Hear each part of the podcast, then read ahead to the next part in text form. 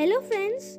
Now today I'm going to tell you about a story from the from a book from Sudha Murty and the bo- book is named as The Magic Drum. Today I'm going to tell you a story and the story's name is Haripant the Wise. During the reigns of one of the Vijayanagar emperors, there lived a wise magistrate named Haripant. His verdicts were always fair, and people came to him from all over the vast kingdom so he could settle their disputes. In the city, there lived a greedy ghee man- merchant named Shri- Shetty.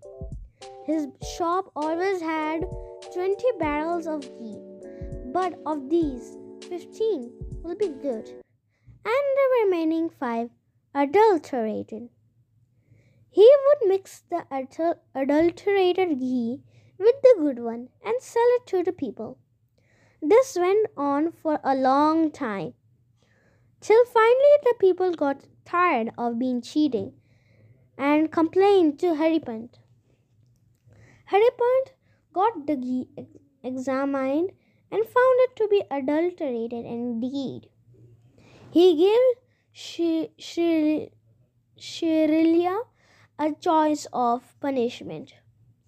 He could either drink the five barrels of adulterated ghee from his shop, or he or he could get a hundred lashings, or pay a thousand gold coins to the treasury.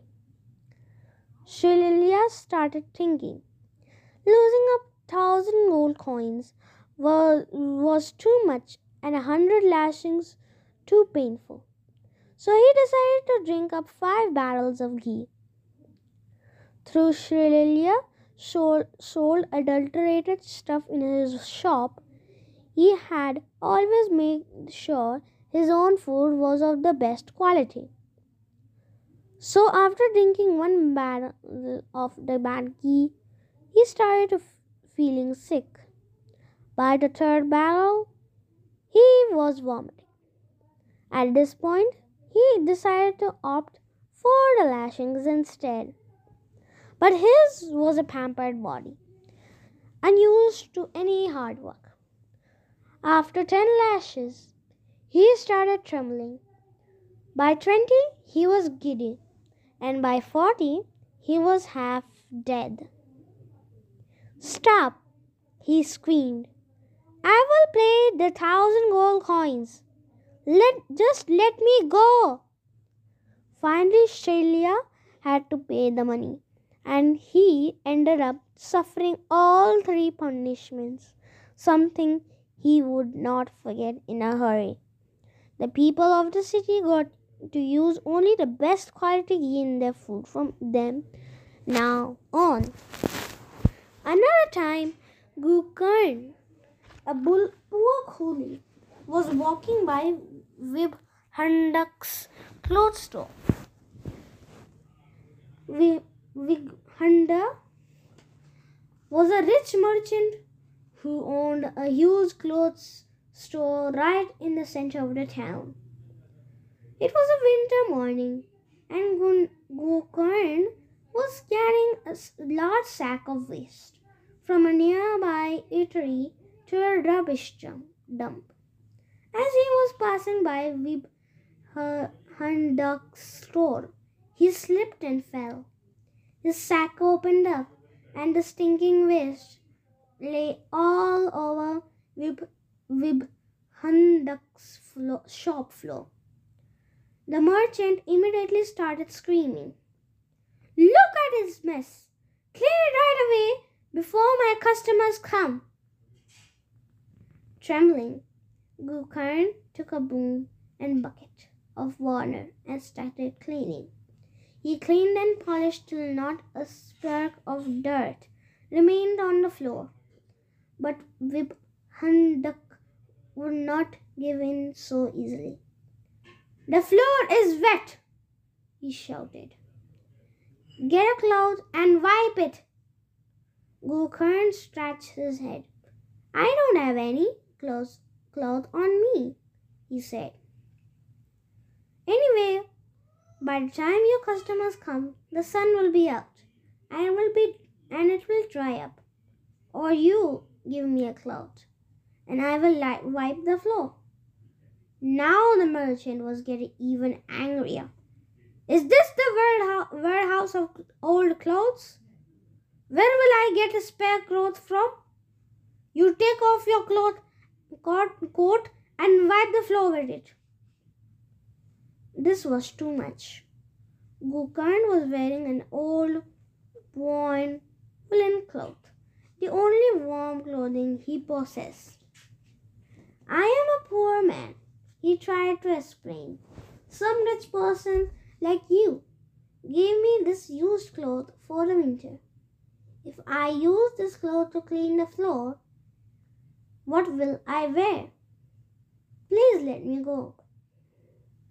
But Vibhandak was adamant. No, if the dirty smell persists after you go, no customer will come to the shop. I'll suffer big losses. My rep- reputation will be ruined and I'll become a pauper. So quick, take off your clothes and clean up. By now, word of the argument had spread and a crowd had gathered. Haripant, on his way to the court, heard the angry exchanges and pushed his way through the cloud, crowd. Everyone fell back. Justice will now be done, they were sure. When he had heard the entire story, Haripant turned to Gokard. He is right. If you don't clean up well, Vibhandak will suffer huge losses. Take off your coat and clean the floor. A, a hush fell on the crowd. How could Haripant deliver such an unjust verdict? As the murmurs grew, grew Haripant held up his hand. I am not done yet, he announced. There is a second part to my verdict. Turning to the merchant, he said, And you will compensate Gokard's family for his un- untimely death. What death? howled an in- enraged Vibhandak. Haripant was calm. Your complaint was based on an if.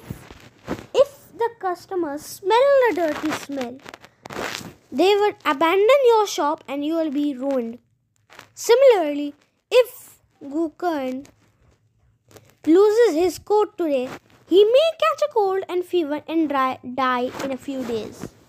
His whole family depends on his earnings, so they may starve. Some of them might also die due to starvation, so you have to compensate his family. Haripan smiled as Vibhandak stood looking worried. Gokard, clean up, he said. And Vibhandak let him let him go inside the store and choose the best and warmest cloth coat for the winter. The people who had gathered around applauded the clever verdict. So, this is the end of the story. Now, now, after this story, I'll tell you more stories. Bye.